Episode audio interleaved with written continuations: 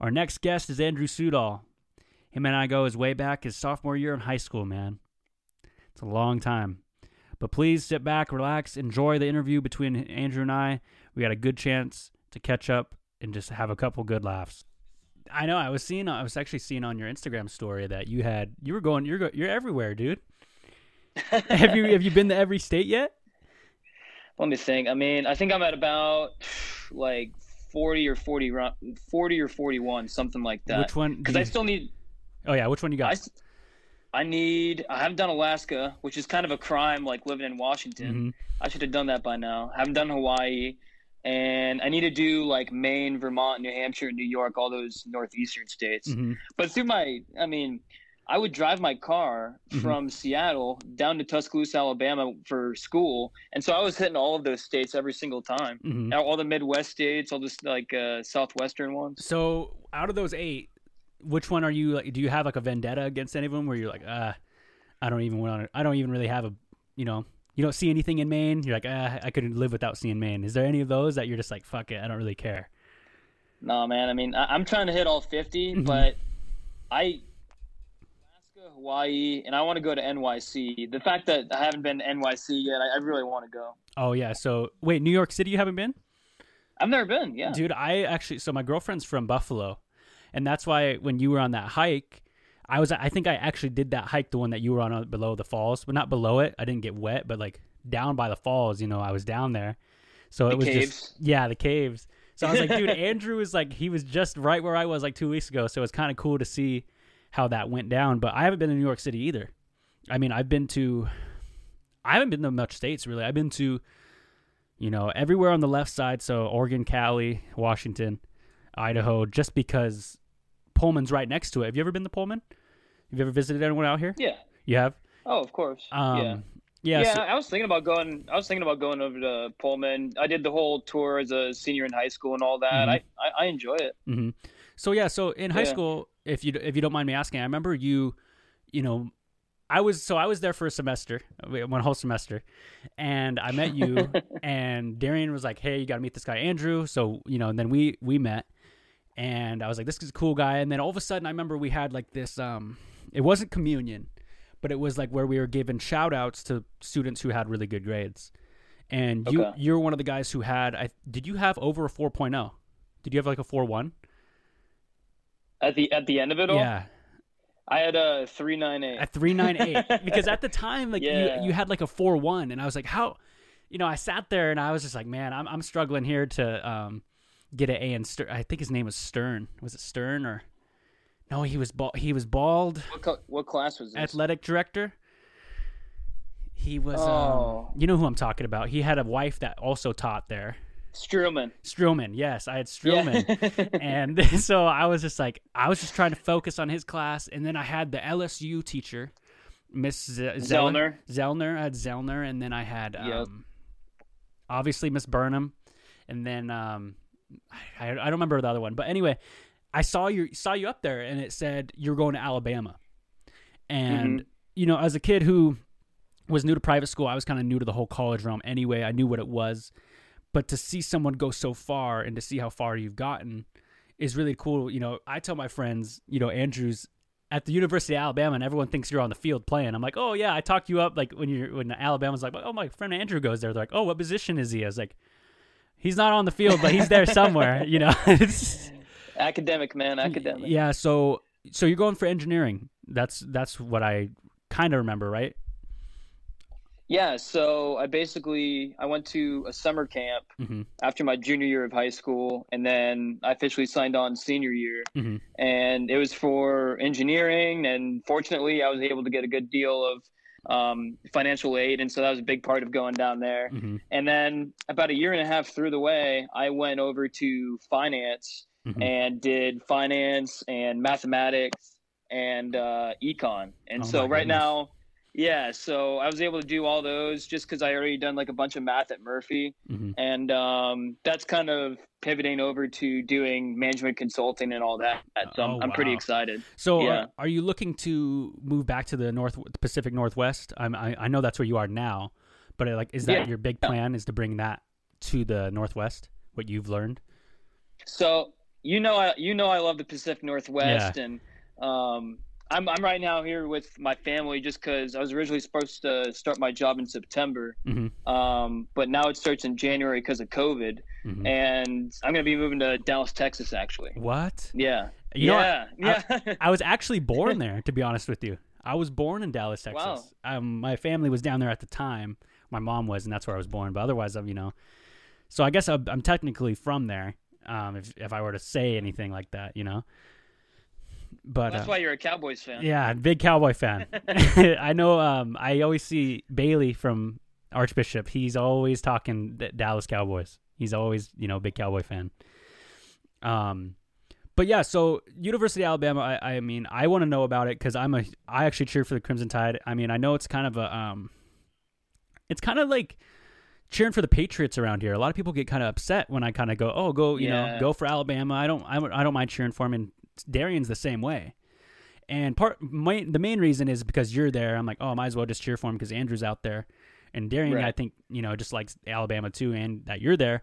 But I think you know, it's just crazy to see is because I look at NFL. I, I'm sorry, I'm kind of jumping a lot of places here, but no, you're good. over here NFL is huge to me. You know, Seahawks are the big thing, but over there it's Yeah. a title shift. I feel like because over there it's Saturdays are your guys' Sundays essentially, right? Yeah, Yeah, dude. I mean, I'm, and I think that's exactly why it's so popular over there. Mhm. Just because, you know, you talk to someone from Alabama, and they don't care about the Titans. hmm yeah, yeah. They're like, You know? yeah, Yeah, the Jaguars. Yeah. yeah, yeah. They're not. You know, um, you'll have like a couple of like Saints fans, a couple of Falcons fans, Mhm. but yeah, I mean, for the most part, no one really gives you know a, a crap about the the NFL at all, really. yeah. And I mean, I get it because you guys, you know, you guys. How many are seated in Alabama? What, 80,000, 100,000? Hundred thousand in the stadium, yeah. 100,000. And what, C, um, CenturyLink, what, has 63 maybe? 64? Some something like that. So like yeah, you times that. You know, it's not really timesing, but it's almost double. You know, you look at it like that, forty percent bigger maybe. I'm not the math guy here. I'm the humanities communication guy. Um, I love it. yeah, so that's what I'm going to school for. Um, and this podcast started about a year and a half ago. I remember I wanted to get you on the show, you know, as soon as I could. Um, and I'm glad that you're on the PST time because I know time zones can be a big deal. How, how did the how did the podcast come to be? So actually, what happened? Um, my grandpa and I talk sports, and so does me and Darian all the time. Yeah. And I started a, a sports podcast, which was Weekly Take, and that was just all right. I'm gonna just post kind of what I talk to my grandpa about every week because we make the picks. Like, okay, Seattle wins, uh, San Fran will win, you know, picks. And then it started to get to the point I had some listeners, some sport listeners, and then people were like, "Hey, man, I love your podcast, but I don't listen to sports, so I can't really, you know, I don't, I can't connect with it. I don't, I can't listen to it longer than an hour. You know, I'll listen to the ten minutes. So I was like, well, maybe I could just start one. You know, that would be, you know, just fun for anybody to listen to. And then, um, obviously Joe Rogan, had a lot of those guys with podcasts. I don't know if you're, are you familiar with the, com- the comedy world? With many of the, yeah, of course. yeah, so, like, yeah, I love yeah, I love Rogan. yeah, so like Theo Von um, has a podcast. Um, Chris D'Elia, before all the the you know his scandal stuff came out, obviously. Um, Yeah. You know, and a lot of those comedy guys I really started looking up to. So I Mm-hmm. I I started my own podcast. I was like, if they could do it, I could do it. So you know, then it just of course. then it just became I'm like, hey, wh- why don't you come on the show? Um, just started reaching out to friends that were close to me. It almost felt like I was like um, you know those fundraiser things you get, those fundraiser emails you get from friends that you've never heard from. I started sending stuff like that, like, hey, bro, I haven't seen you in a while, but you want to be on my podcast? They're like, dude, I haven't talked to you in like two years, but. Um, you know, everybody has a story, bro. You know, I, I mean, That's what I'm saying. so many people like just to see like where you are you're across the country you know and then i have some other friends who are in new york some other friends who are here and i'm sure with you too it's just like you see all your friends doing great things and big things and to be able to sit there and just talk with them i think is really cool because it keeps me connected you know without this you know i'd probably just Yeah. be texting you you know but it's cool how i can actually have that conversation i was actually just in um shoreline me and my girlfriend went to go visit her friend and they lived kind of by your house and I remember because we went down to the. You guys have like a bougie, um, kind of a bougie store down there. What's it called? Yeah. You know, you know what? PCC. Yes, yes, we were there, and I was like, I wonder if this is where Andrew shops, bro. I was like, no. I was like, no. Andrew's he's probably he's pretty humble guy. I bet you'd go to like the Costco or, um. But yeah, PCC was pretty bougie, bro. I'm Um, a huge Costco guy. I love Costco. Yeah, so I um but yeah, so that's what it kind of ignited. I was like, I need, I need to see what he's up to. And then ever since then, that's when I kind of started swiping up on your stories, like, hey, bro, what you been doing? And um, Yeah. always got to say, you know, we want Bama over here in Wazzu, man. We start up Saturday, and uh, you know we're. I don't even know the name of your. I don't even know the name of your quarterback, man. bro, he has like a three syllable name. It's like uh, Lana Del Rey or something. More Lori Del Cur- I don't know his name, bro. Um. So, anyways, I, I'm looking down here on the um, on the questions I got, and man. I wanted to ask you about the basketball league you were in because Darian always teased me about it. He always teased me, and I was never the best basketball player. And you were in this fun. Was it like a church group basketball league you guys were in, or what was it Yeah, in? just just a church group. Was- it was uh, it was called CYO. So CYO Catholic basketball. Catholic Youth Organization. oh man, to this day I'm still upset I didn't go um, because Darian's like, just ask him to be on the team. I was like, nah, bro. I, I, I was shy, and shy doesn't get you nowhere, you know. yeah. And Well, it looks like that's changed, dude. yeah, yeah, exactly. You know, it's it's not, it's definitely has changed, but Yeah. um, yeah, man. So um, out of the states you've been to, like we were talking, um, West Virginia, and I saw your um, your sister goes to a school. I didn't know which one she went to, so she she goes to Montana. Yep, University of Montana. So how And do you that's like it over out in, there? Uh, that's over in Missoula, Montana, and I mean, I like it a lot, dude. Montana's a really cool place. I think I kind of grew up in the suburbs, Mhm. so I need a place with a little. I want to be like within half an hour of a really large city. Oh, okay. That's kind of whole my philosophy. So you know, I love living where I am right now, and I'm halfway, half an hour away from Seattle hmm and I'll be in Dallas and you know and maybe that's like being close to concerts and hmm sporting events and like cultural events and stuff like that. Um, but she's absolutely loving it over there in Missoula. I Mhm. mean, I think Missoula has like 50 or 60,000 people or something like that, but she's big into hiking and hmm um yeah, she's really close to Canada too, so she has like Glacier National. I don't know if you've ever been to Glacier National No. Park. I mean, that's the most, you know, that's the most gorgeous national park in America almost, I'd say. You'd say, have you been to Um, most a lot of national parks? Yeah, I mean, I would say it's right up there with like Yosemite. hmm Olympic and Olympic National Park in Washington is absolutely gorgeous. Um I love Mount Rainier. hmm but but yeah, dude. I mean, northern Montana is just an absolutely gorgeous place, and she's really enjoying it. Mhm. I don't know if I necessarily could live over there, but I, I I understand why people do. You Yeah. know? So so yeah, you're you're a city guy, and then is where you're going to school. Do you guys have a big city around you? Because I I've heard that it's just the campus out there. in Tuscaloosa. Yeah. Yeah, I mean it's it's about we got thirty five thousand students, hmm and I think the population is like seventy or eighty thousand. Oh wow. So about about half of the population is college students. So Mhm. it's like you know it's a college town. hmm Um, but your closest big city is like Birmingham, Okay. and in, in the grand scheme of things, Birmingham's not a very large city by any means. They're like a Bellevue, right? Like Bellevue size, would you say? yeah, Everett? I guess that yeah, probably closer to Everett because Oh, Bellevue's been growing? Because Bellevue's been growing a lot, man. Yeah. Bellevue almost could uh, bring the Sonics. Have you heard that? When was that? Yeah, Bellevue was actually talking about bringing the Sonics, but they said they didn't want to let them have it. And they're like, no.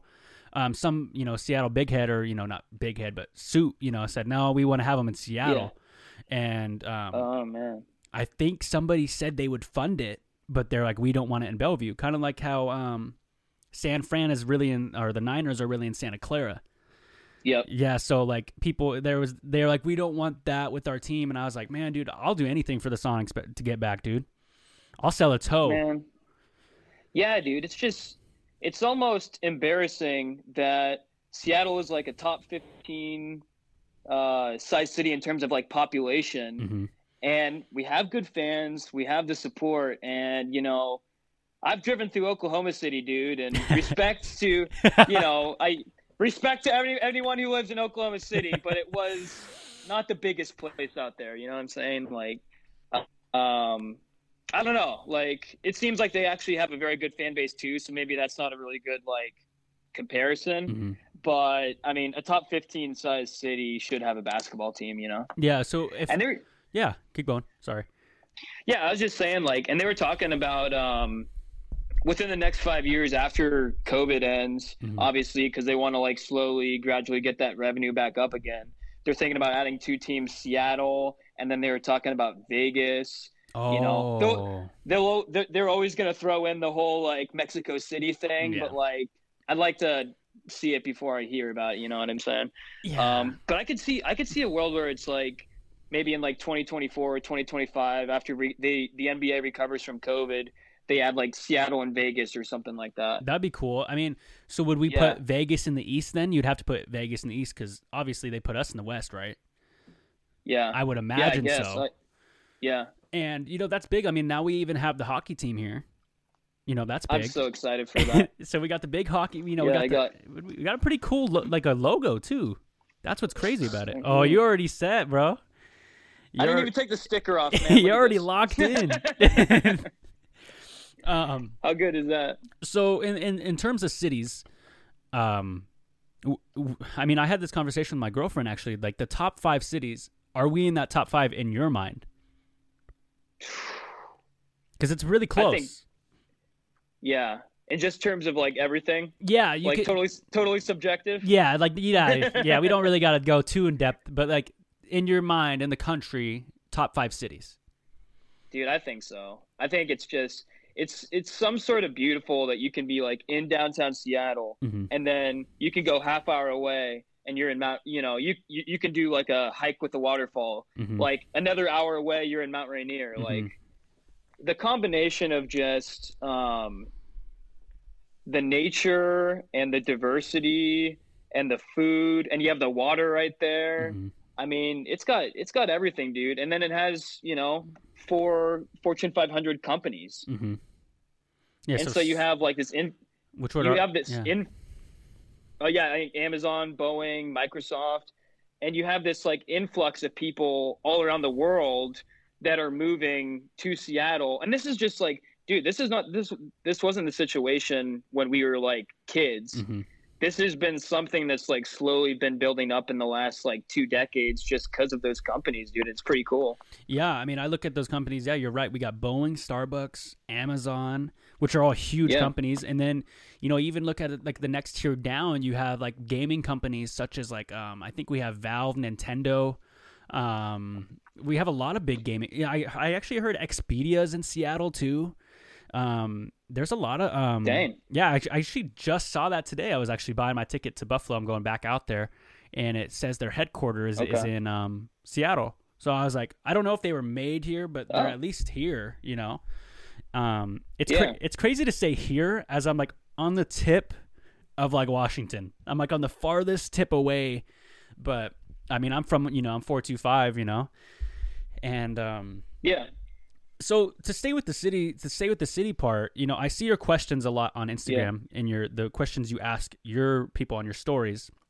And there's actually been one i i don't know if you said it or if i thought of it after a question you asked but it was your thoughts on covid uh, yeah i should ask your thoughts on covid and what it's doing to the job force for remote working because i'm looking at it now it's almost ending the metropolitan era in my mind to see that Yeah. people are able to work from home. Like these big gaming headquarters that are you know six stories tall or you know take six stories of a huge building they they don't even have to be there no more. So that allows people as long as they got a good internet service what's your thoughts on that? Do you think that's good? Do you think that's bad?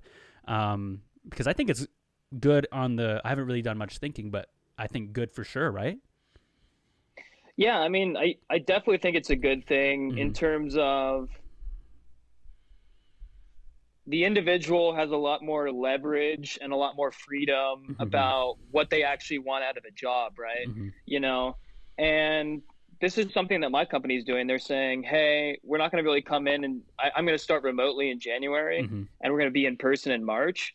But it's sort of a negotiation sort of thing where they're like, hey, if you want to do Friday and Monday from home, and then Tuesday, Wednesday, Thursday in the office, or whatever combination Mhm. you want, um, you do you. Based on are you an introvert, extrovert? Do you like to interact with people on a daily basis? You know, stuff like that. And I think whenever you have, whenever you're giving your employees more options like that, that I mean, that has to be a plus, right? Mhm. Um, but I guess that leads into the question of you know what that does for big cities Mhm. because I would assume the majority the majority of people do not want to work in person five days a week after experiencing remote work. You know what I Yeah, mean? exactly. Um, so I mean that's a very real, real question, and you know maybe New York City will never be New York City ever again, Mhm. and that's scary for a lot of people. Mhm. Um, but at the same time, I've been seeing stories about how converted office buildings can become uh, Have you ever seen a vertical farm before? No. You ever seen those? Yeah. So vertical farm is just basically uh, agriculture, but in a skyscraper and just like a leveled um, Oh, so sort of like building. tall- so it's sort of building. It's like a fall, fucking tall farming building.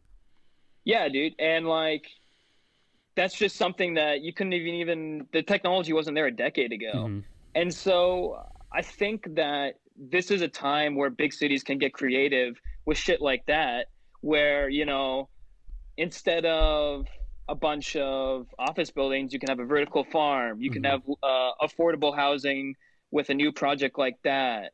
You can build a new park, you can build a new cultural center, dude. And so, like, I don't know if it's necessarily a bad thing Mhm. that you're having um, these, you know, businessmen and women moving out of New York City. You can cater more towards the people that are already there and they're going to stay there with like new creative ventures like that. Oh yeah, I mean, yeah. If you were to tell me someone was gonna put like a vertical farm like that, and you know maybe a cultural center, man, and I'm in that little studio apartment, hey man, that's more things for me to be enjoyable and to stay here because, um, yeah. you know, I was looking, you know, again, my girlfriend was looking at studios in Seattle, and you know, you look at the price and you, the size, and you're like, fuck, dude, like, I'm not getting Yeah. too much. I, I at least need some amenities around me to make this worth it. And this Yeah. apartment complex had amenities, and it was, you know, sort of worth it, actually. But like you're saying, if you're able to use that space to say, hey, let's let's put a field here, or hey, let's put a. I'm not saying they're going to be able to move the 36 story building, but you know they're like, all right, COVID is. We're just going to take it down. We're going to put a basketball court here. It's not going to work like that. But um, yeah, I mean, it, it's just crazy to me because I, you know, I feel like if you were able to tell, if I were able to tell you or myself, because I know I had a commute to Archbishop, it wasn't that Yeah. big of a deal, but some people are traveling farther.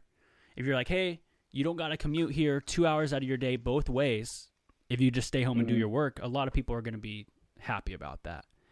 So Dallas, though, so you're going all the way out to Dallas, and if you don't Yes, sir. mind, what are you going to be doing? Because I um I saw your LinkedIn page. I, I you know I um saw your LinkedIn page and I saw your company, but I didn't really know what you're doing. You know from your LinkedIn. So I'd love to hear um what you're going to be doing. Dallas, you know, one bedroom apartment, two bedroom. You got roommates. What's going on?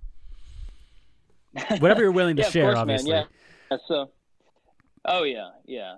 Um, so I'm moving in January, Mhm. and it's with my buddy Reese. Mhm. And Reese and I were rooming back at University of Alabama, so it's cool, kind of like Yeah. maintaining that continuity at that. But I'm trying to be living in the Victory Park Mhm. uh, neighborhood, and that is where the Mavericks Arena is, Wow. the Dallas Stars Arena is, and it's sort of like I like to tell people it's kind of like uh, areas of like downtown Bellevue where you have like the movie theater over here, you have a couple of cool restaurants and trendy bars and stuff like that. So like it very much caters to like someone in their younger 20s, and so I'm excited about that. yeah. And then I guess in terms of the job, um, my place is going to be like a 20 minute walk from work, so Mhm.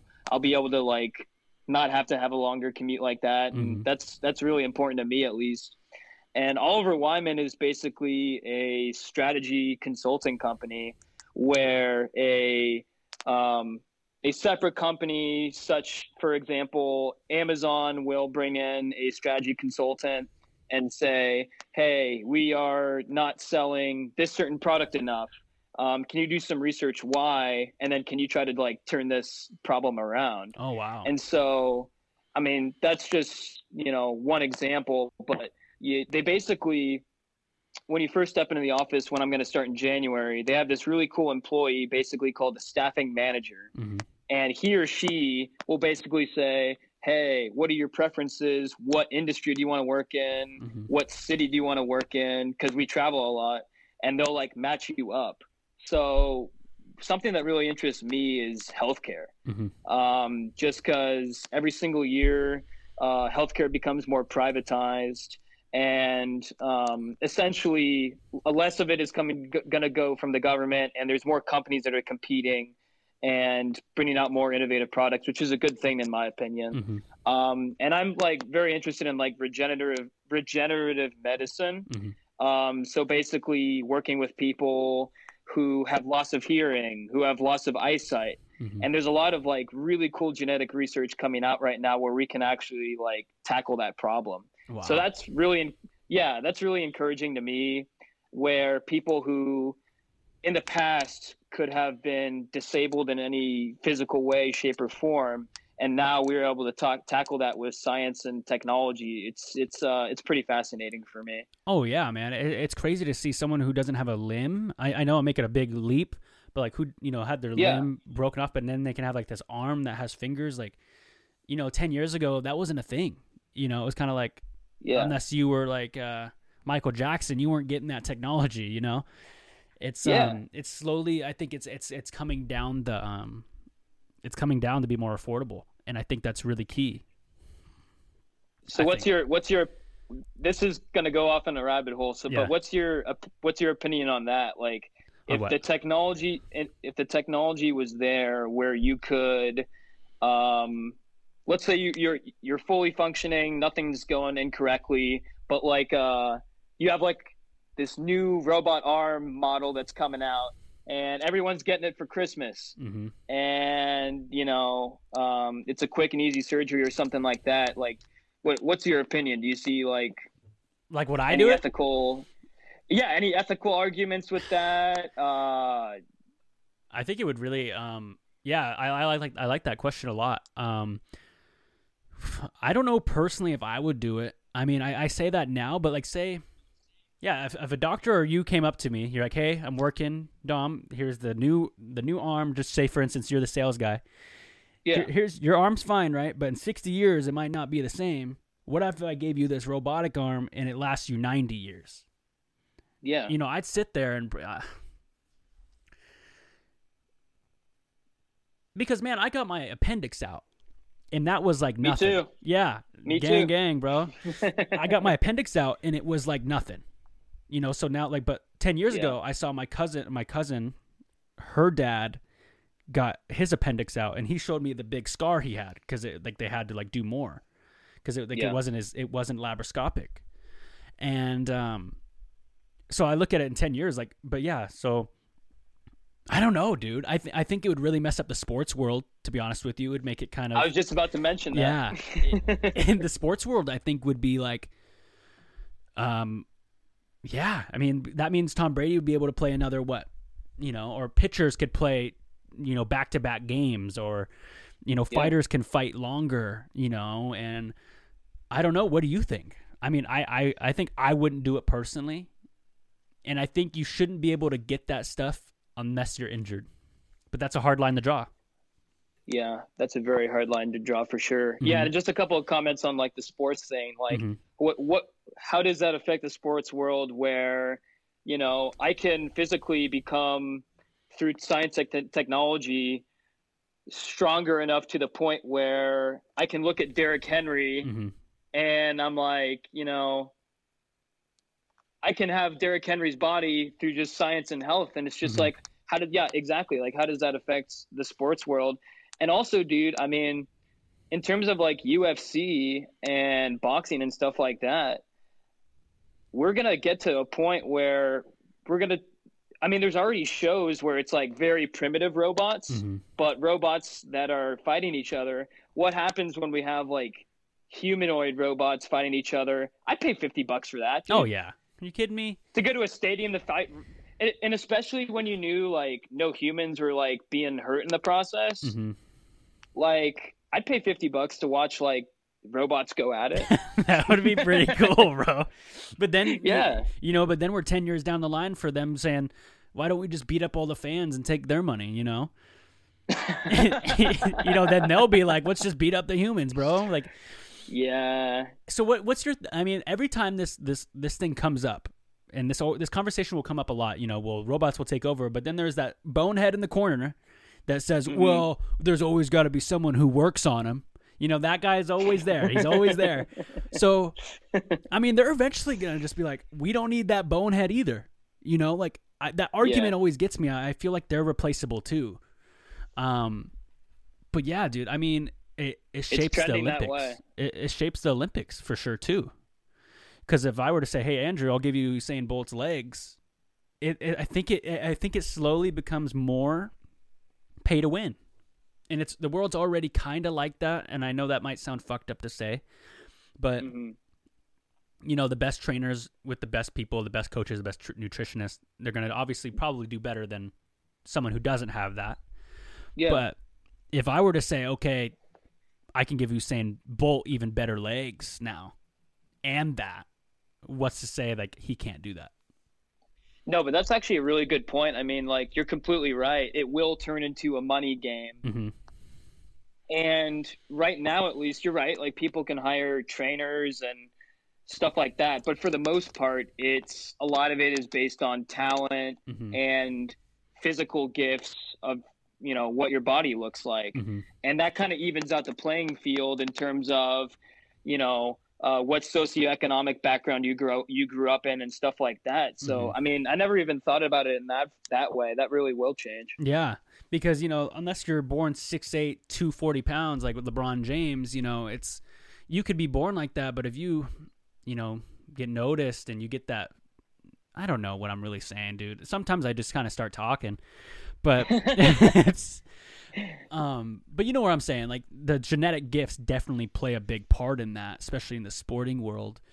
Yeah. Um, but yeah, so to to your job, if I were to say, Andrew, so I'm guessing this is what I kind of get from your job, and for the people who maybe are a little stumped with me too, in Okay. podcasting, say I have, I have a product I want to sell and it's not selling. That's when I would come to you and you would say, "All right, Dom, you got to advertise it this way," or do you say, "Are you in advertising? Are you marketing?" And it's I'm kind of lost too, or is it all? Of it? yeah. So yeah, I would say I would describe it as like more strategy, like operation Yeah. sort of thing. So I'd be like.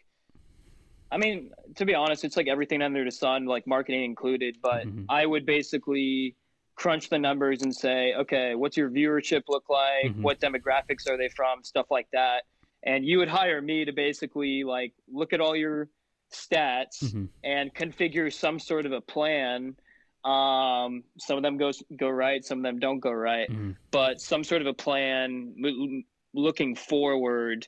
Um, and most of most of it comes from you. Like Mhm. you were, you would be the one that say, "I'm lacking in this area" or "I'm lacking in that area," and then I would try to address that. Um, but that's kind of how it works. I'm I- I'm trying to answer it the best I can. Yeah. I don't know if that he- helps. So Yeah. in in your world, I mean, I, I'm looking at it from if a big. um Do you guys only stop because you said healthcare?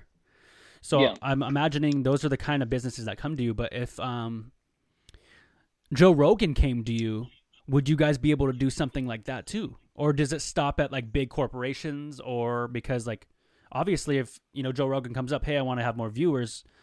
Is Yeah. that you guys, or would you guys gotta be like, we're in the commerce, or we're in this? You know, would that, you know, I'm just kind of picking your brain. No, no. I mean, yeah, it's a good question. I Mhm. mean, so we're kind of like a a mid-level size consulting firm. hmm So, I mean, obviously, like, peop, uh, corporations are usually the ones that will hire us just because they have the money to hire us. But you know, someone like Joe Rogan hmm has the money to hire a consulting firm. So, yeah, I mean, he very well could say, "Hey, um, I need help with marketing strategy, this, that, stuff like that." Um, and a lot of it, I would say, a lot of the work is dealing with like data analytics, and I know that's kind of a buzzword, Mhm. um, but a lot of our work has to do with like market research and looking at data analytics and coming out with like an ultimate plan. So just to answer your question a little more succinctly, I would say like most of the uh, most of our clients are like big corporations, Mhm. um, but private wealth management of like very wealthy people is also kind of a part of it too. So like taxes kind of thing, or more of like uh, they just want to make more money off their money kind of thing. It's not really it's not really taxes. Mhm. That's more like uh, accounting and stuff like that. Um, and private wealth management is like a whole different ball game, honestly. But this is kind of more like if that huge uh, family who has a bunch of wealth hmm runs some sort of a small business or has their own business or something like that, uh, they can hire us.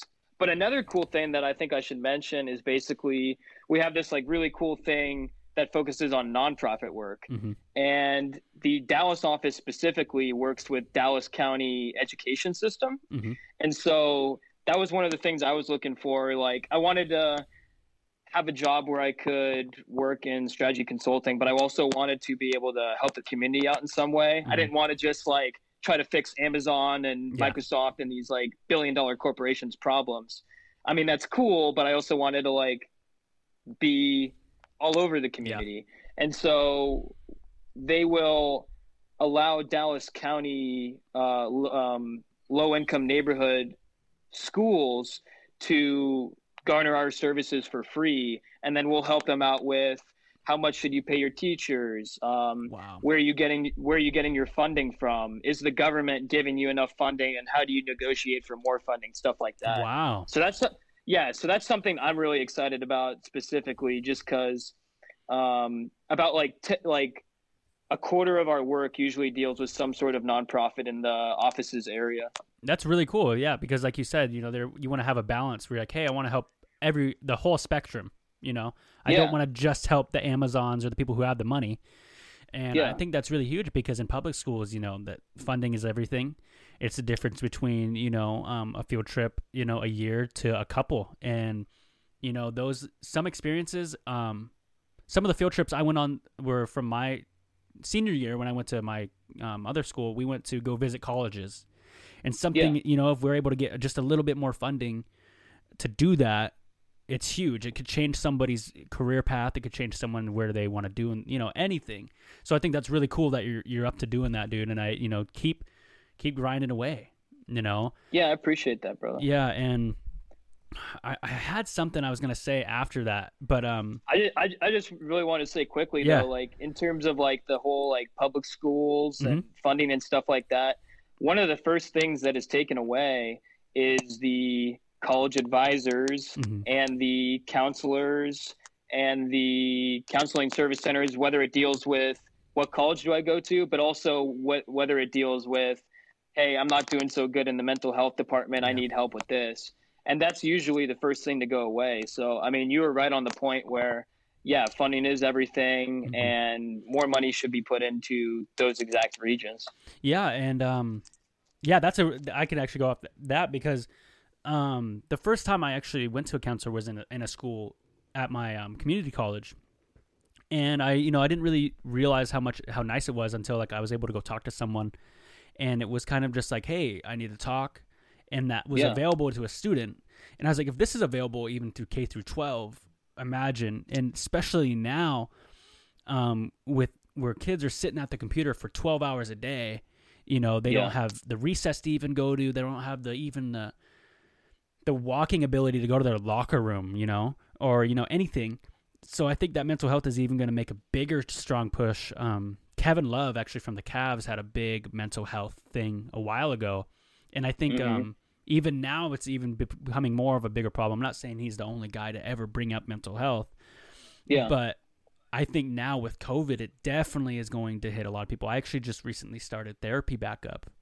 and Yeah. um, I think everybody should have it. I mean, I don't, I didn't have Oh, like yeah. a traumatic childhood at all, but you Yeah. know, for me to even just have that, I think everybody should have it. And if K through 12s can offer it for the time being, and not have to worry about payment, I think that's wonderful. You know? Yeah. No, dude, and I had a buddy of mine tell this to me where they were saying, you know, and don't only don't only go to therapy when things are going bad. Mm-hmm. Go to therapy when things are going well, Mm-hmm. and you need to like check yourself, you know, Mhm. and you can like, for example, if you go to therapy when even things are going well, you can say, "Oh, how did I get to this position?" Mm-hmm. you know i got to this position because i changed this in my life or uh, i started interacting with these kind of people or stuff like that Mhm. so that was just a really cool thing to me because we always think about therapy like i'm going to therapy because this area of my life is not sufficient but you know everyone should go even when times are going going well Yeah, I mean, I think that's a good. I'm. I went into last year when I was I was in it. I had a last therapist, and I remember I, I walked in, and I was like, you know, I don't want to talk about my how my day was bad. Like, can I talk about how it was good? And you know, when the therapist saw that, it was like a light bulb. You know, and they're like, that's why you're here. You know, you're here to talk about the good days as much as your bad, and the bad is easier to talk about because it's more apparent or Yeah. apparent or you know the right word. I don't know which one it is, but um, I think you're right. Yeah, it, it should be just as valuable to go, even if you're str- um, not even struggling, because you're able to evaluate the things. I'm basically repeating what you said, but um, yeah, man, it, it's fucking, it's nuts, man. And what we do to go back to your job, I kind of do something similar, but it's with um, clients of like social media. And I've kind of Okay. I've um I pigeonholed myself into this job in a great way. I was able to message this guy and get this gig, and we were able to work with guys like Joe Rogan, Theo Von, and all those guys and stuff. So we basically are. you, you've worked with those guys Yeah, I have. I've done their work. I haven't. I haven't met them, but um, I I'll send. crazy. I'll send you some info after the show. I don't know if I'm allowed to say it. Um, no yeah yeah Yeah. yeah, yeah. but um, so what we do is say say Andrew, you come up to me, you're like, hey Dom, I got twenty thousand followers over this post. I want to monetize this. What do I do? You know, I don't. I have no idea what to do. So we'd say, all right, you got to start posting, or you know, we basically do the consult strategy consulting for like social media. So it was kind of cool to see Mm. like the the parallels because that's why I asked you about Joe Rogan. I was like, so if that happened to you, how would you guys approach it? yeah and that was the internship I was in. I'm not in it no longer, but I have like a gig at that spot if I at that job if I want to. But Yeah. um, it's just really cool to see how people need help with things like that, and a lot of people think, oh, that person got famous overnight. It's like, well, they had a body of work, they had that post, and then from there they needed, hey, I need, you know, we had a client who blew up out of nowhere, had a huge following, and basically Mhm. is like, you know, a post a day isn't cutting it, you know? Unless Yeah. you're Rihanna, you know, Childish Gambino, those guys can get away with not having a social media presence because they have music, or they, Yep. you know, they have a whole career of work. But if somebody, they're like, hey, I want to maintain this. Um, did you see the guy with the cranberry juice, the ocean spray guy?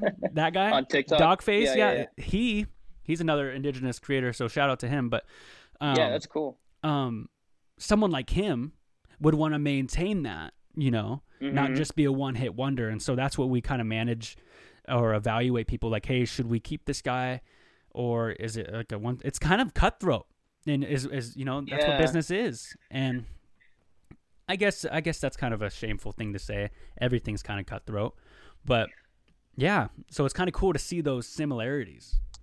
And dude and it, yeah, I, I'm just thinking about in terms of like that must be getting that job must be getting harder and harder because maybe it's a little easier to gauge whether someone's successful on podcasts.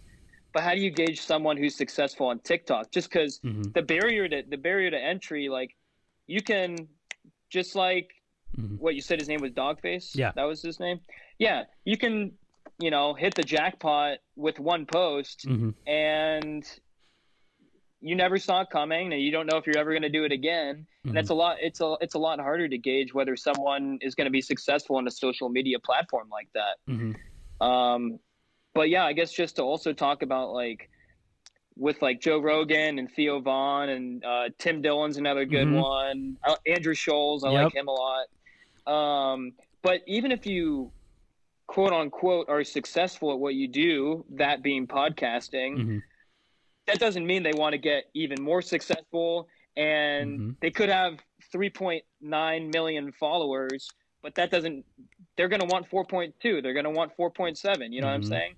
Like that's why they would hire someone like you and that's a really cool space. I didn't know you were doing that. Yeah, so that's where I wanted to ask you. A lot of people from you know I'm I'm pretty deep in the podcasting world. That's where I'm taking my career, and that's why I'm doing this. And Yeah. because I even want to be like producers for it. That's how you know I, I applied for a Spotify podcasting internship to do all that kind of stuff. But Yeah. um, I want to ask you as a person who I don't I don't know if you're in the podcasting realm, if you're you know head first in like I am, but where do you see it? What does it see? Where as a person who just to ask, where do you see Mhm. it in five years? You know, Yeah, no, that's a really good question. I would say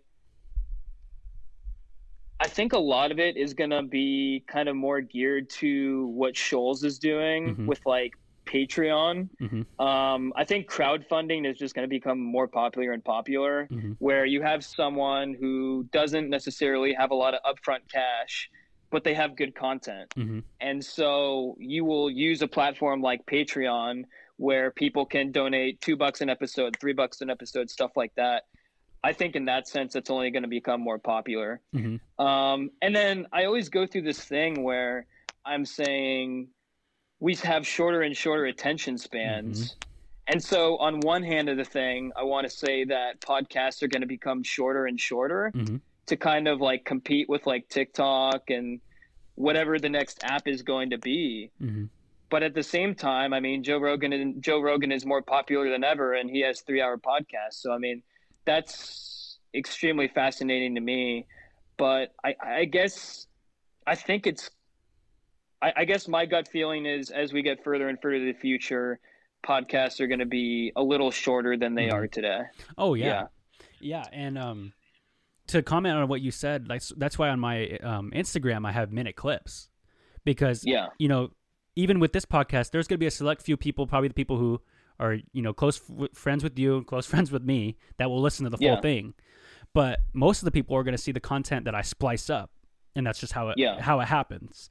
And with that, you know, I'm trying to get you know post a day and keep the the content like that. But I think, to be honest, this is my big my big um, idea and what I think is going to happen. And I've heard this from comp- um, compilations of other podcasts as well.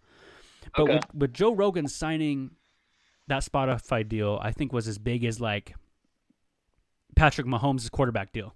You know, for the whole podcasting world, I know because I'm not Joe Rogan, but that opens eyes to the idea of people that could get paid for this in big money like that. Because a hundred million dollars for what was his ten years, or I don't know what it was, Something like that. something like that. But I think it's going to be huge because I think there's going to be a streaming service that will come out one day.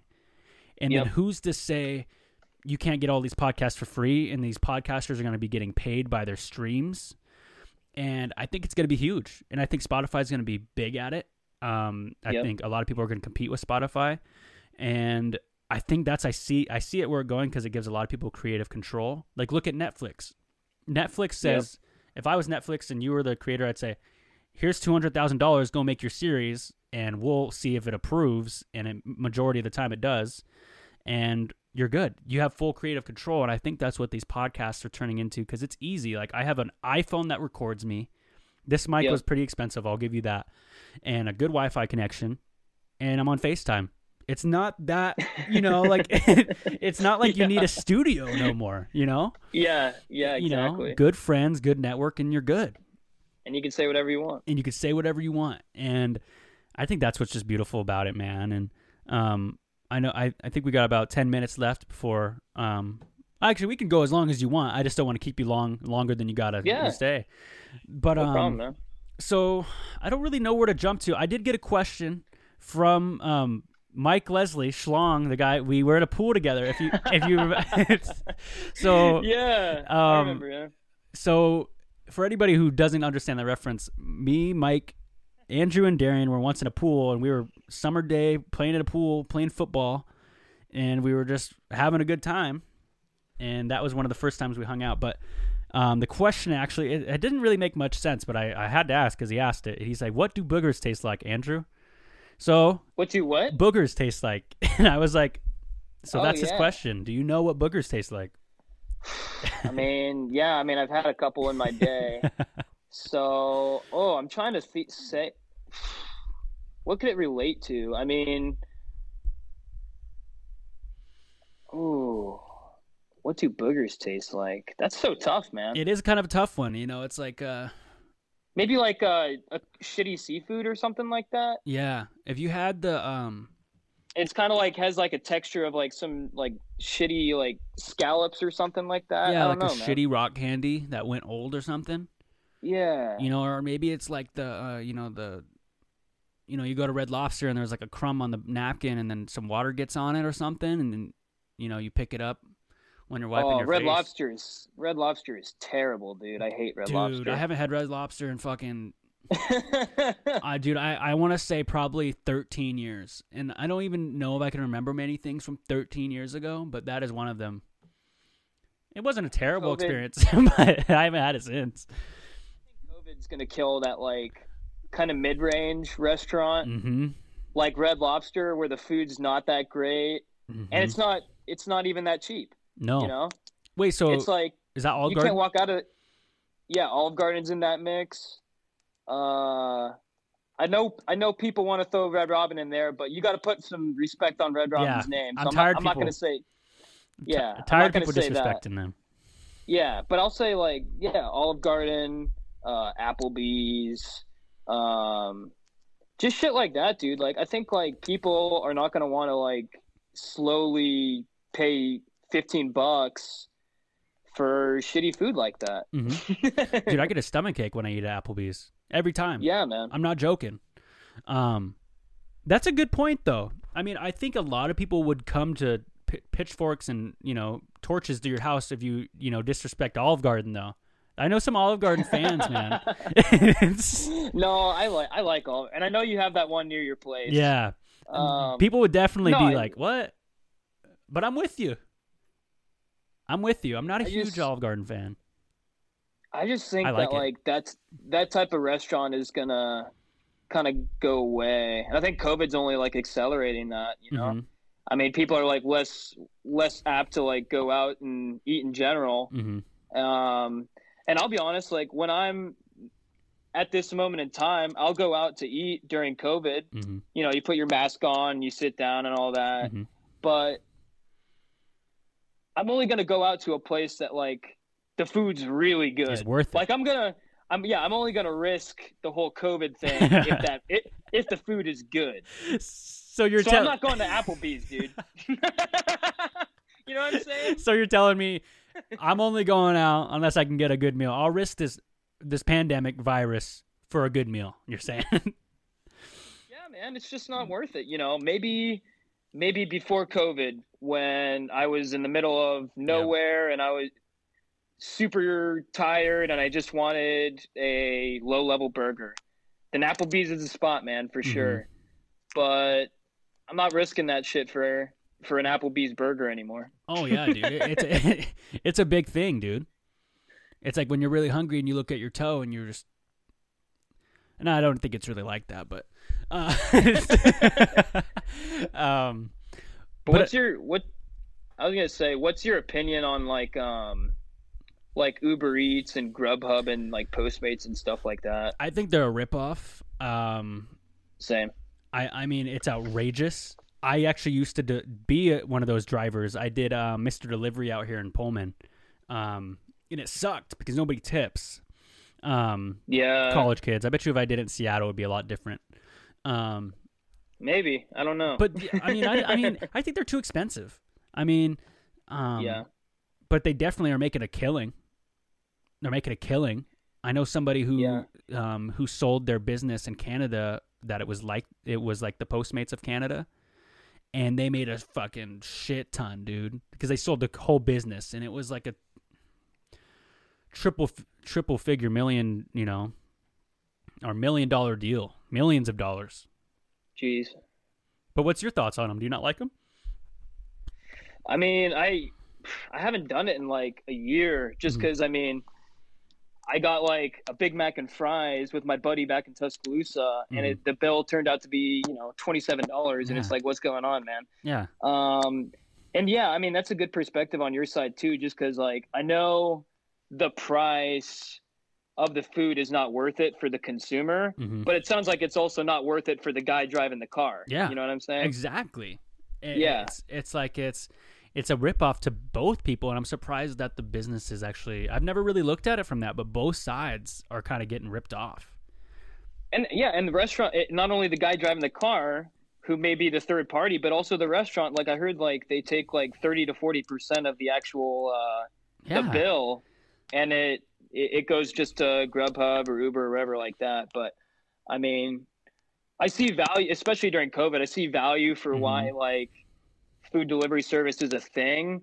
But you know, if you don't have to do it, um, I, I just don't think it's wise to like waste your money like that. Yeah, unless you really just want your favorite restaurant to be delivered to and you can't get there, I get that. Like the only time I think I think deliveries to me were only really susceptible to me when I was I was, I was 14 and my mom would go to work and leave me $20 for pizza. That's like when deliveries were key, you know?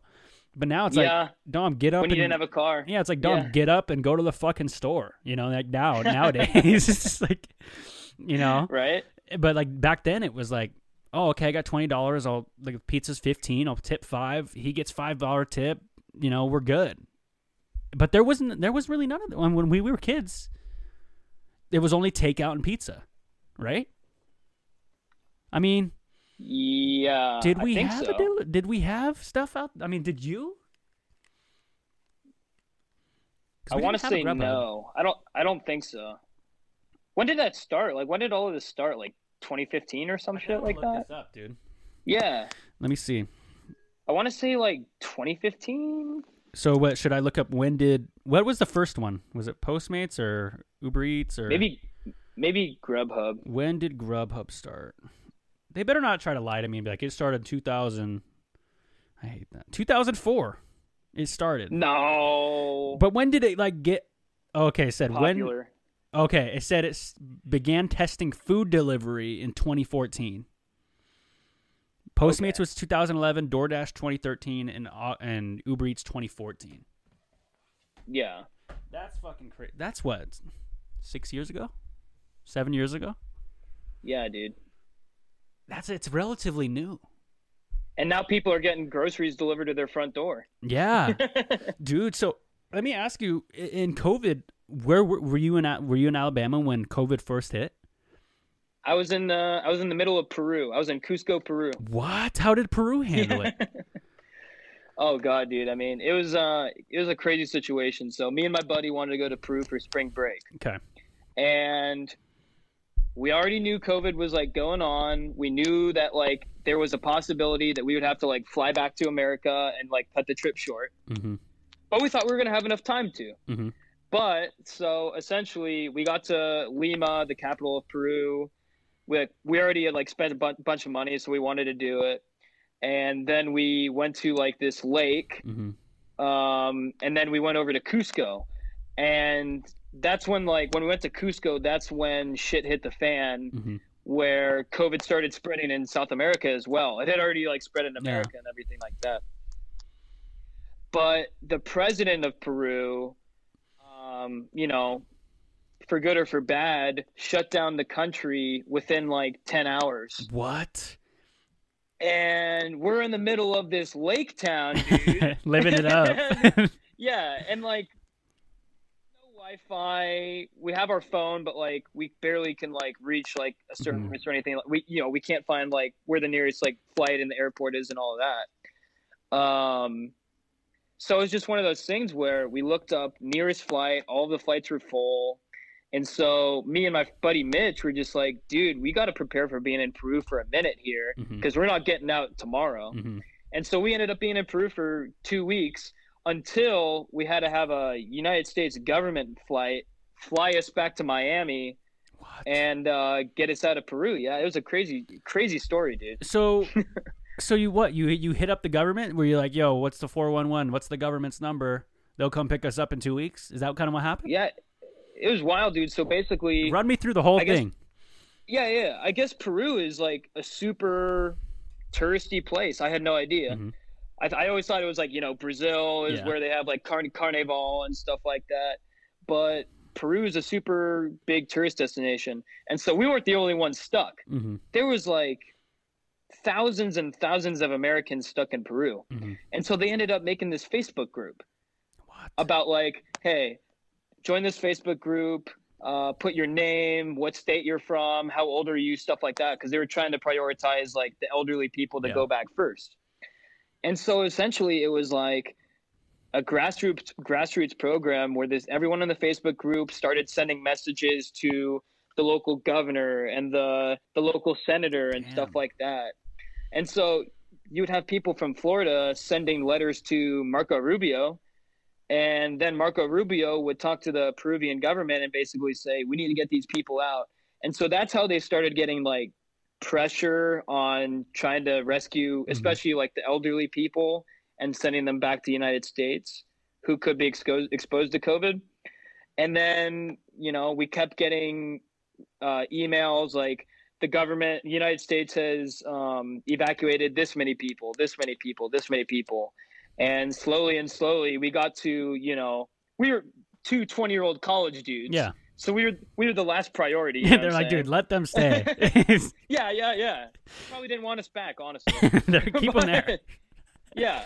Um, but it took about two and a half more weeks. So we were there for a to- for a total of like 20 days in Peru until we finally got that email that's like, "Hey, give us your information. You are you are going to be on the next flight that's heading out tomorrow."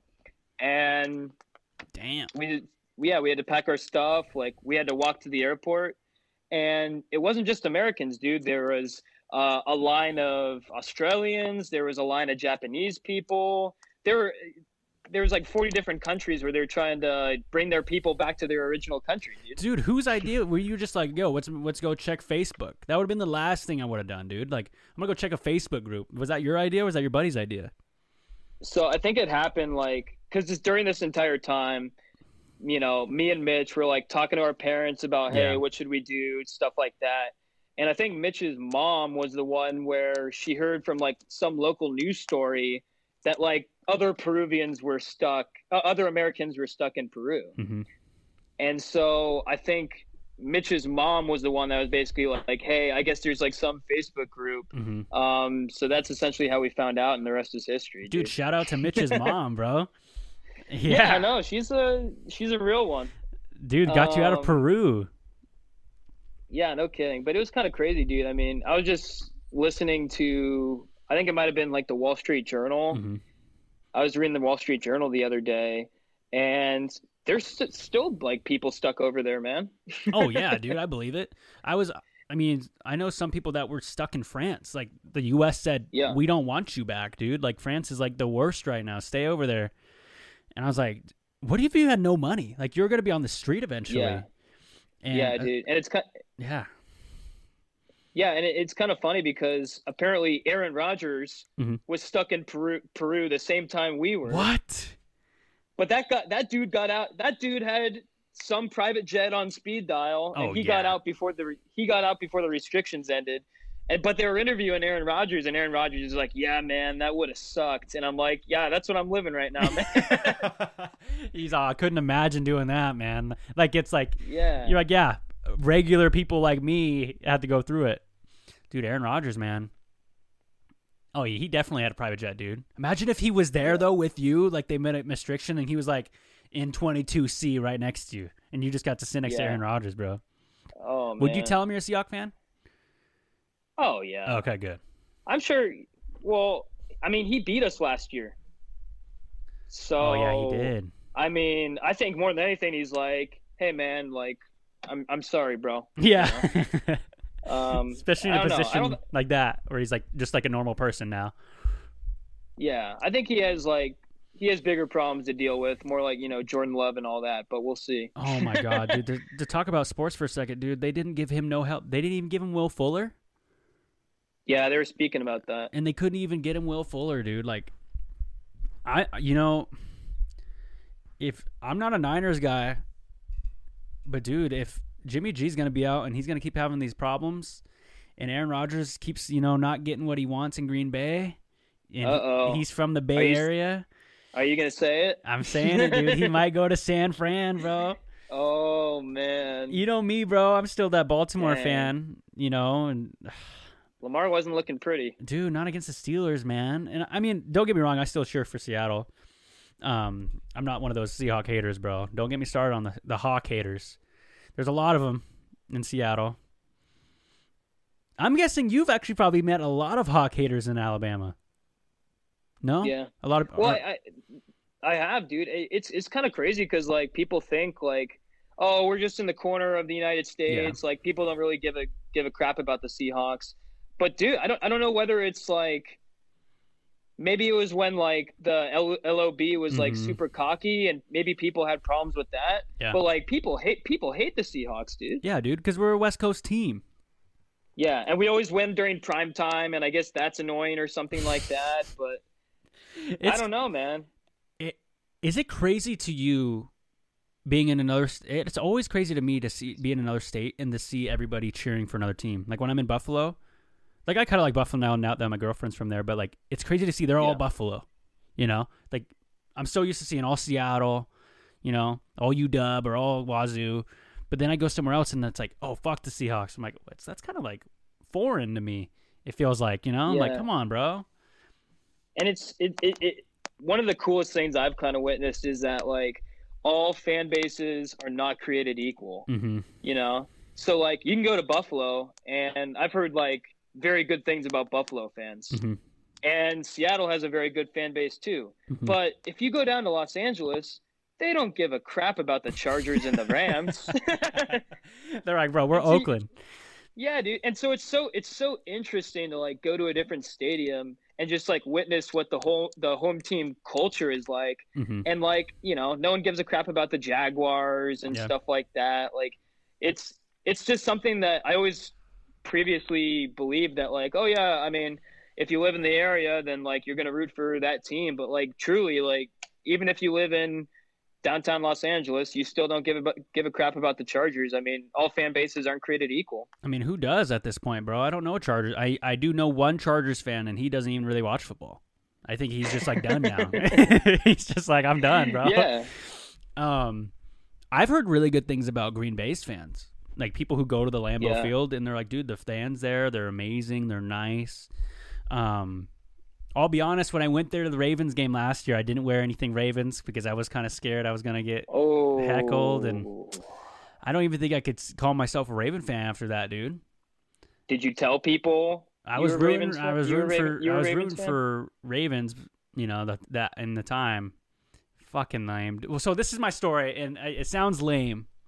It's okay. So Flacco's not a Uh-oh. quarterback anymore, and I only got a Flacco jersey, and I was like, I'll go to the Seattle Stadium and buy a Lamar one, and then I don't know why I was thinking because I know in in some Mariner games you can go like and get like the opposing team's jersey sometimes, like Yeah. if you're there early or something. So I was like, oh, I'll just do Yeah. that but they didn't have any. But they did, but it was a triple X, and I was like, I'm not buying a triple X Lamar jersey for this game. And so I had this just black coat on, and I just looked lame, dude. I, I was a fucking lame. I was a fucking lame.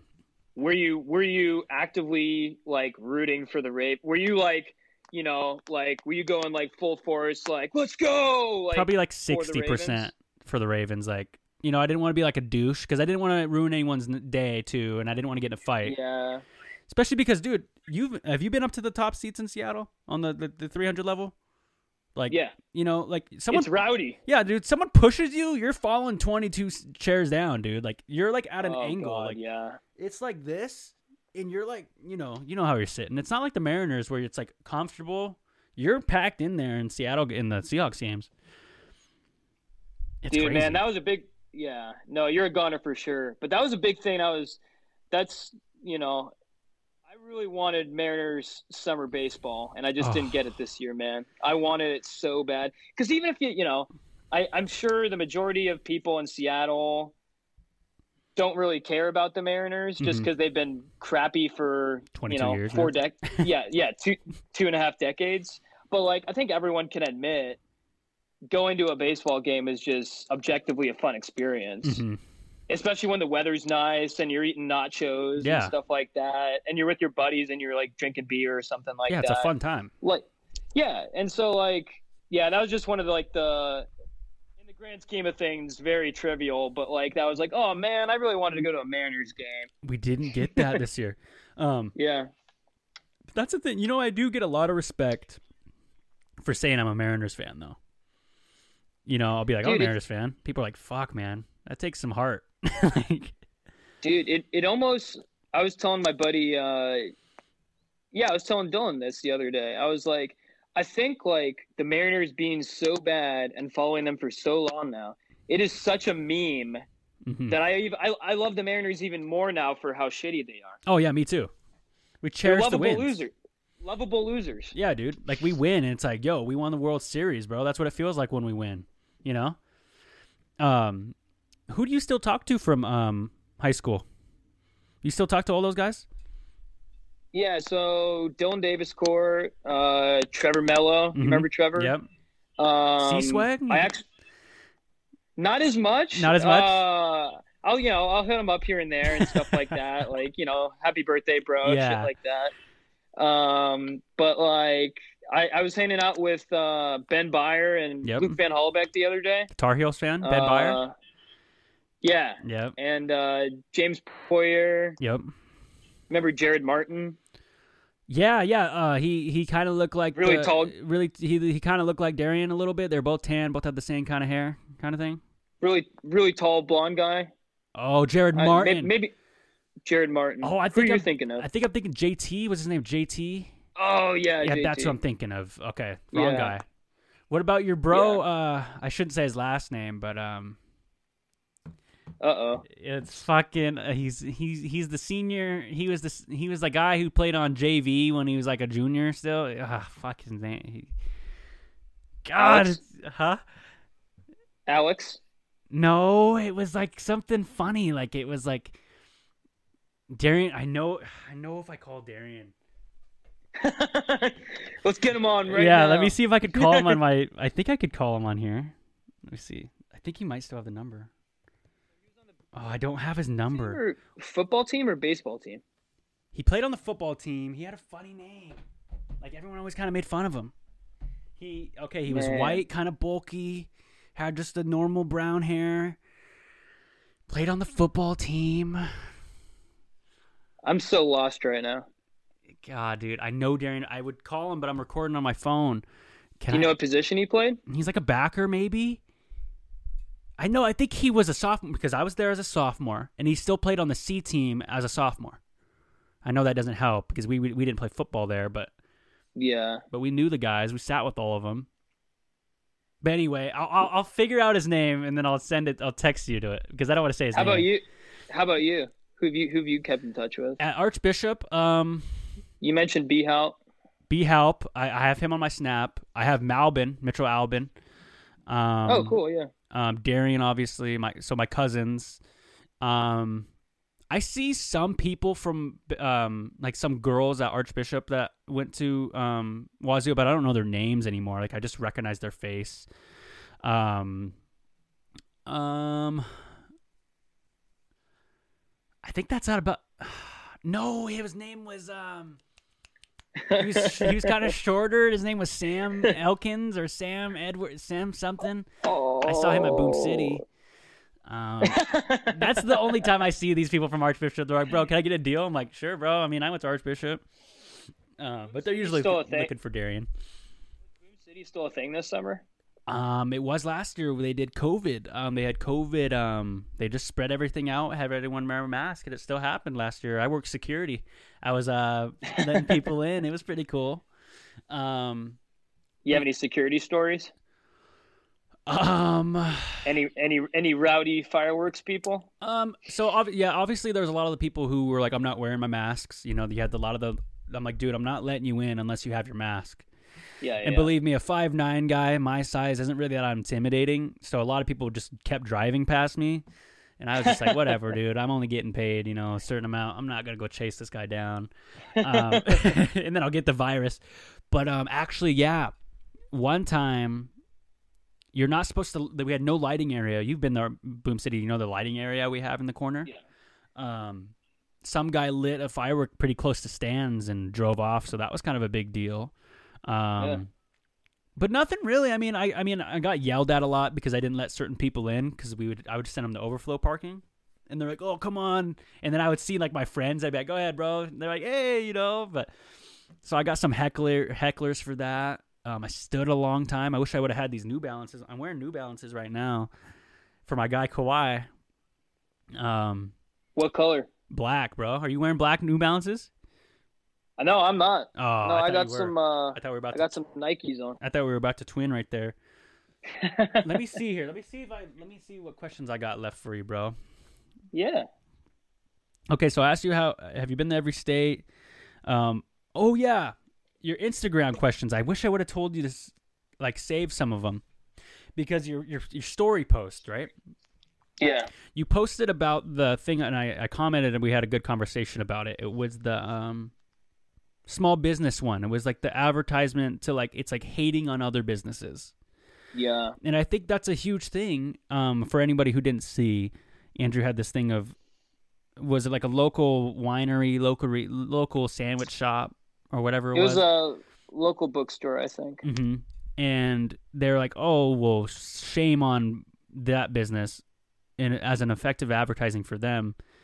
And I don't really know where I'm going with it, but it really was really interesting and like your thought process on that because I've thought that too. You know, it's like why you're almost advertising for them. It feels like too. Yeah. Yeah, it was interesting because it was like a local bookstore Mm. in Helena, Montana. And they had like a sign outside their door that said, um, Amazon doesn't pay taxes. hmm And my whole thing was like, I completely feel for small businesses. I I know they're hurting not only because of COVID, but just because things are trending towards you know Amazon and stuff like that. But at the same time, like I don't know if saying Amazon doesn't pay taxes is going to bring someone in. You yeah, know what I'm saying? exactly. Yeah. Yeah. So it's just one of those things like, yeah, I posted on Instagram and I said, I just like pe- picking people's brains, like stuff like that was like, would this be enough to bring you in or would you have rather heard about their actual product? hmm And 90% of the responses, you know, because it's you know, it's human psychology. 90% of the responses were like, I wish they had, I wish they told me what the hell they were selling. Yeah. you know what I'm saying? Yeah, Yeah it's like what is this a billboard? you know, yeah, or like, did they have like a special deal that day, or is do they have some sort? Are they donating a certain percentage to Mhm. charity or stuff like?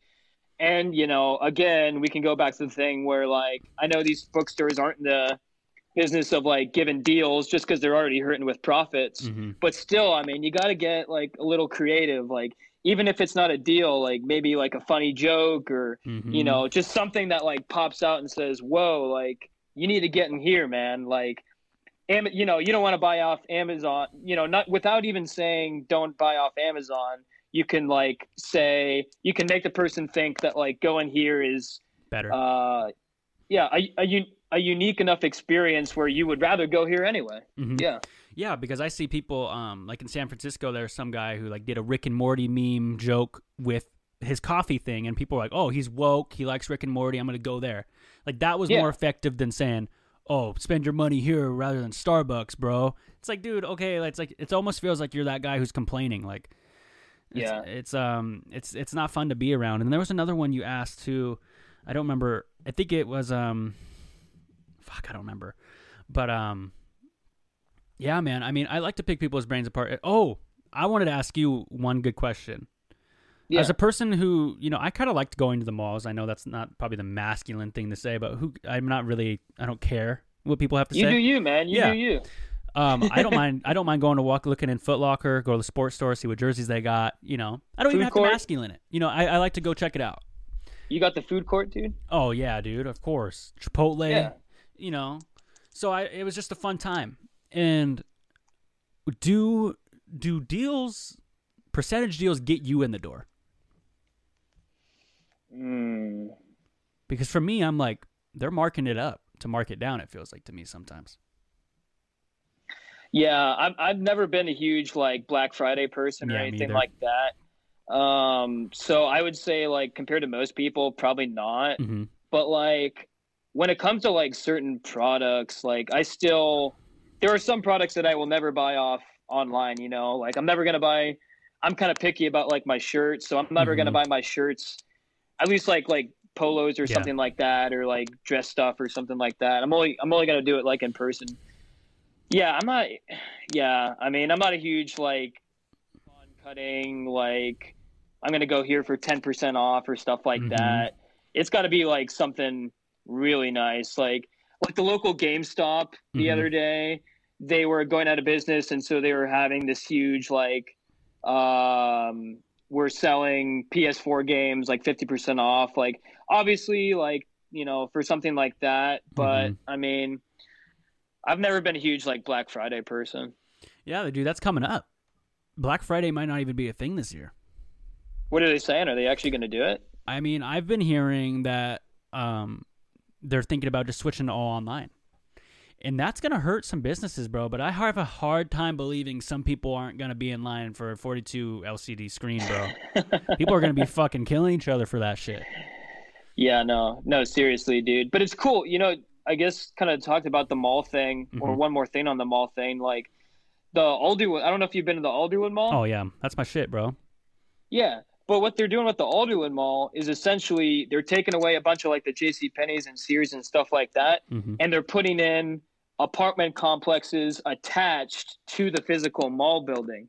What? and that's and that's kind of the real real estate company's way of who owns the mall of kind of making up on all the revenue that is lost by these people not shopping at JC Penney anymore. And so that will be that will be super interesting to do. like if you have all these people yeah, if you have all these people that are that are suddenly living at the mall, Mhm. will they just go to the mall instead of like shopping on Amazon and stuff like that? But I think it, it was like a really creative idea that I think is. is, going to con- it's going to continue to happen. I mean, and the Alderwood Mall, at least in Washington, that's the first one that I know of that is doing that. Mhm. But Northgate Mall, they're switching um, most of their facilities into the practice center for the Kraken. Did what? you know that? Northgate's Yeah. doing that? Yeah, dude. I did not And so know all- that. so like i guess just like based on our previous conversation i mean these businesses need to get creative. Hmm and it's just stuff like that that makes me like optimistic about like some of these retailers just because you know they actually are taking a risk and they're building in apartment complexes and who knows if it's going to work or not but you know they're not just you know going bankrupt. They're actually like trying to you know they're they're taking a chance there. There'll be some. There's always a lot of empty spaces for stores that size because you know there's actually a, there's like some retail spaces around here where I live, and you you're like, what's gonna fit in there? The only thing that would fit in there would be a Walmart, you know. So like, dude you're you know what I mean? Like you're like, why would you? Um, oh, sorry, my my computer is like popped up something. Um, no you're good um, but yeah, you you look at it and nothing's gonna fit in there other than those like a Dollar Tree. So what what's the point of this big old space if we have nothing? You know. So you were killing you were killing me about the spirit halloween shit oh, dude, come on, bro, bro. I, I I close my closet doors every day. You know they they see that, dude. They're just gonna keep coming.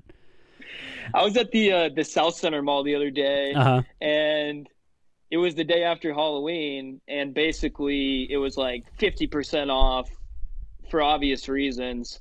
And I'm just like, dude, I don't even. I don't know. Like, I just, I'm so confused about their business model. I have no idea how it works. Spirit. Yeah. Oh yeah, dude. Me either. Because it's got to be easy. I mean, they they what they sign a one month contract deal, and they just probably overprice. You know, those costumes are twenty dollars a pack. You know, I was looking Yeah. at them, and they might make a pretty good amount of money. I mean, because you think about it, all those mall places are signing long leases. I'm guessing Yeah. you know so maybe that's where they kind of make their their but it's, it confuses me too but here's the thing and here's a hot take of seattle or you know the washington area i think the alderwood mall is the best mall in the whole state Ooh. i'd go as far as saying that dude and now here's the reason why we'll, we'll end Oh, with this we'll end with this because i think oh my man. my computer stopped recording, but it's still recording the audio. But Yeah. um, okay. Here's my thought process, and you could. I want to hear your opinion after. South Center is huge, and it's a nice mall, and it's a it's a good mall. But here's the thing: I think they lack. They lack like good clothes. And what I mean by that is I feel and what I mean by that is and what I mean by that is the managers there just say, "Dude, just get whatever the fuck's new, they'll buy it." Cuz it's South Center. You know? Yeah. Because people are coming in from the airport, they're like, "Fuck, I'll just get whatever." Oh, this is from Seattle. I'll get it. You got you start going deeper, you know, you get Northgate. Northgate has its problems. Northgate's almost the Everett Mall. Yeah. Um but Just then about, dude. Yeah. Just about. and then I'm even counting. I'm even gonna count U Village, and I'm gonna count downtown over by Pike Place. Those malls too. I'm gonna count those. Bellevue Bellevue Square. oh, Bellevue Square is pretty. I haven't been there enough, bro, but they're pretty nice. Yeah. Okay, they're next. I know I'd almost Yeah. edge them above Alderwood, but here's the thing: Alderwood is in like the middle, and I feel like they have a little bit more pressure to be like, okay, we have to like buy shit people are gonna want to buy. So I feel like their quality of stuff is better, but I feel like I don't know. I guess And I think they have the best I think they have the best food. yeah, they do. They have a Chipotle Panda, the Cali Burger, the Euro place is nice, and the Jamba. Juice, Yep, and Jamba and Dairy Queen. Dairy Queen. Yeah. South And then you got that movie then Yeah. you got that movie theater, that huge movie theater right Yep. across the street too. Yeah, and that Yeah. has um, it's not Regal. It's like Loews. It's like a legit one. Yeah. And it has that elevator or the escalator. Yeah, dude, the outs the outside bougie one, and it had to put the looks- rain cover looks over it. It looks sexy, yeah. So, and then we have the Seattle Premium Outlets, where that's my home. To you know, I gotta defend there, but it's an It's outlet. good shit. So it, Yeah. it's like I can't really. Um, and then you keep going north. There's the one in Burlington. Missed me with that one. The one in Spokane, it's okay, and I think there's one in Yakima, but I mean I'm not. I don't know Let's forget about let's forget about that one. Yeah, we don't have to think about the east the east side. So, what's your opinion? What's your favorite one? I said I noticed you said you went to South Center the other day. So, do you like South dude. Center? South Center It's hard to hate on is South Center though. yeah, it's really cool just because just in the last five years they added this wave of like um Asian eateries. And Mhm. so one of my best friend, he my, one of my best friends is Filipino, hmm and apparently they opened a new fast food restaurant called Jollibee hmm um, that is a Filipino based fast food restaurant. And they have a Filipino bakery and they have like an H Mart over there. H Mart's And legit. like, that's, I mean, that's like my uh, personal preference. That's like some of my favorite type of food. Mhm. And so maybe that's why I like it so much. Mhm. But it just seems like there's more of a, South Center is more of like a diverse community. yeah, So that's, I think, that's probably where like Bellevue Square is lacking, honestly. yeah, I Um, would say that too. I would definitely say Yeah. that. Bellevue doesn't have much diversity. Yeah. Well, I mean, compared to obviously Seattle, I mean, it's a huge city. But there's an H Mart in Alderwood too. Have you been to that one? I've been to that one. Yeah, that one's legit too. If you take away one thing away, one thing from this podcast, there is a place called Soul Hot Dog in Okay. Lynnwood. Okay. It's pretty close. It's pretty close to like Alderwood Mall area, and they have like Korean corn dogs. okay. And it's it's different because like Korean corn dogs, they put French fries in the corn dog. What? They put they put cheese in the corn dog. Like they added like a whole bunch of like you know crunchy onions stuff like that. And this shit's and th- this shit's only like three fifty for a corn dog. Dude. I mean, you know, obviously like you can get a cheaper corn dog at, at a Yeah. carnival, but you know, if you're having dinner and you're only spending three fifty for dinner, like that's a deal. Dude. When I'm Yeah. back on the west side, I'm going to Soul Hot Dogs. You know, just just re- remember that right now. um, Fat Burger isn't bad either, but I think it's gone now. There used to be one over there. I think fat. I think Fat Burger's gone. Oh, dude, Yeah. Fat Burger was legit. Their onion rings were nice, but no, nothing like Red Robin's. I'll, I'll add. Yeah, I always got confused with like the the vibe of Fat Burger because it was like you're in this like 1950s like hmm uh you're rolling yeah neon you're rolling in like a convertible like the seats are all like leather and stuff like that and it was cool I just think like not a lot of people could relate to that. That's probably why they went out of business. Yeah, a lot of people who weren't white people were like, I don't really want to be in here. yeah, yeah, no, yeah, because they had they had pictures of like, you know, Marilyn Monroe and like Yeah. Dean Martin and like a bunch of these like white Hollywood celebrities Yeah. back in the day, and everyone's just like, "Can I just get my burger, man?" Yeah, like, like, dude, can I see like a Chuck Berry picture in here or something? Like, what the hell? yeah, no, exactly. So maybe that's maybe that's the downfall of Fat Burger. dude, that I mean, that's crazy, man. I didn't know about that retail space, man. That that's gonna be okay. This will be this will be the last thing right here. So Yeah. with with that, people moving into malls. Do you think it will be like how when people like work at McDonald's, they're like, dude, I fucking hate McDonald's. I'm not going there. Do you think Mhm. that will be like, I fucking hate the mall. I fucking hate the traffic. Fuck H and M. I'm not going down there. As they're walking down there, you know. Just, so do you? Yeah, I mean, do you think it will be a positive thing for them to make more money with people living there, or do you think it's more of that they want to collect the rent?